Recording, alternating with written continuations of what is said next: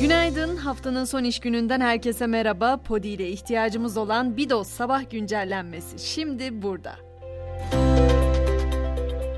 Biliyoruz ki kan tek kaynağı insan olan yaşamsal bir ilaç ve yaklaşık bir haftadır biz de Kızılay'ın kan bağışı çağrısını konuşuyoruz. Dün kan bağışında bulunan isimlerden biri İstanbul Büyükşehir Belediye Başkanı Ekrem İmamoğlu oldu. İmamoğlu her ne olursa olsun Kızılay kan stoku olmadan olmaz hastaların ihtiyacı var diye konuştu. Bugün biz de sadece yarım saatimizi ayırarak bir başka kişiye hayat olabileceğimizi lütfen unutmayalım.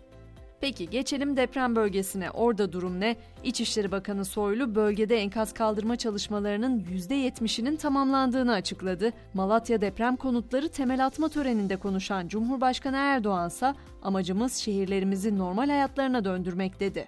Bu arada Hatay'ın İskenderun, Antakya ve Defne ilçelerinde bazı taşınmazların yeni hastanelerin yapımı amacıyla acele kamulaştırılmasına karar verildi. Karar resmi gazetede yayımlanarak yürürlüğe girdi. Hemen devam eden soruşturmalara da şöyle bir göz atalım. Hatay'da yıkılan ve 1200'e yakın kişiye mezar olan 600 evler sitesinin yapı denetim sorumlularından Cihan Ateş tutuklandı.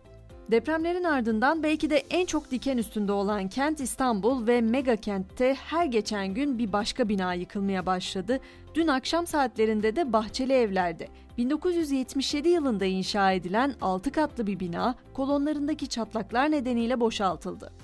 Tabi hal böyle olunca kentsel dönüşüm de öne çıkan başlıklardan kentsel dönüşümde kredi üst limitleri artırıldı, güçlendirme kredisinde 240 binden 320 bine, konut yapım ve konut edinme kredileri de 600 binden 1 milyon 250 bine yükseltildi. Seçimler içinse artık resmen son bir aya girmiş bulunuyoruz ama seçimlerden önce bizi bekleyen bir bayram var biliyorsunuz. Köprü ve otoyollar Ramazan bayramında ücretsiz olacak. Önce onun haberini vereyim. Her zamanki gibi yap işlet devlet projeleri hariç olmak üzere otoyollar ve köprüler 20 Nisan Perşembe gecesinden 24 Nisan Pazartesi saat 7'ye kadar ücretsiz kullanılabilecek. Ayrıca 3 büyük şehirde toplu taşıma araçları da 21-23 Nisan arasında ücretsiz hizmet verecek. Siyaset sahnesinde de hareketlilik sürüyor. Millet İttifakı'nın adayı Kılıçdaroğlu 20 günde 40 ile gidecek. Kılıçdaroğlu 30 Nisan'da İzmir'de, Mayıs başında Diyarbakır, İstanbul ve Ankara'da mitingler düzenleyecek. Başkentte sadece siyaset değil diplomasi trafiği de yoğun. Mısır'dan Türkiye'ye 11 yıl sonra ilk kez resmi ziyaret gerçekleşti. Dışişleri Bakanı Çavuşoğlu, Mısırlı mevkidaşıyla düzenlediği ortak basın toplantısında açtığımız yeni sayfayı ortak projeler ve başarı öyküleriyle doldurmak istiyoruz dedi. Okullarda ise ikinci ara tatil öncesi son ders zili bugün çalacak. Milli Eğitim Bakanlığı'na bağlı ilk ve orta öğretim kurumlarındaki yaklaşık 19 milyon öğrenci 17-20 Nisan arasında ikinci ara tatili yapacak. EYT'liler de artık maaşlarına kavuşuyor. İşlemlerini tamamlayan EYT'liler bugünden itibaren hem maaşlarını hem de bayram ikramiyelerini alacak. Tüm emeklilere olduğu gibi EYT'lilere de bayram ikramiyesi 2000 lira olarak ödenecek. Gelelim bir yılı aşkın süredir devam eden Rusya-Ukrayna savaş hattına. Avrupa Birliği Ukrayna'ya mühimmat desteği için 1 milyar euroluk bütçeyi onayladı. Tahıl Koridoru Anlaşması ise zora girecek gibi zira Rusya Dışişleri Tahıl Koridoru Anlaşması'nın Rusya'yı ilgilendiren kısmının uygulanmadığını, bu nedenle anlaşmanın uzatılmasının mümkün görülmediğini duyurdu. Pentagon'daki köstebek de bulundu. Pentagon'a ait hassas ve yüksek derecede gizli materyaller içeren belgeleri sızdırdığı iddia edilen Ulusal Hava Muhafızlarının istihbarat kanadında görevli 21 yaşındaki Jack Teixeira FBI tarafından gözaltına alındı. Avrupa'ya geçtiğimizde ise bugün Fransa için önemli bir gün diyebiliriz. Anayasa Konseyi grev ve gösterilere neden olan emeklilik reformu ile ilgili kararını bugün verecek. Hollanda ziyaretinden dönen Fransa Cumhurbaşkanı Macron ise ChatGPT ile yaptığı sohbetle adından söz ettirdi.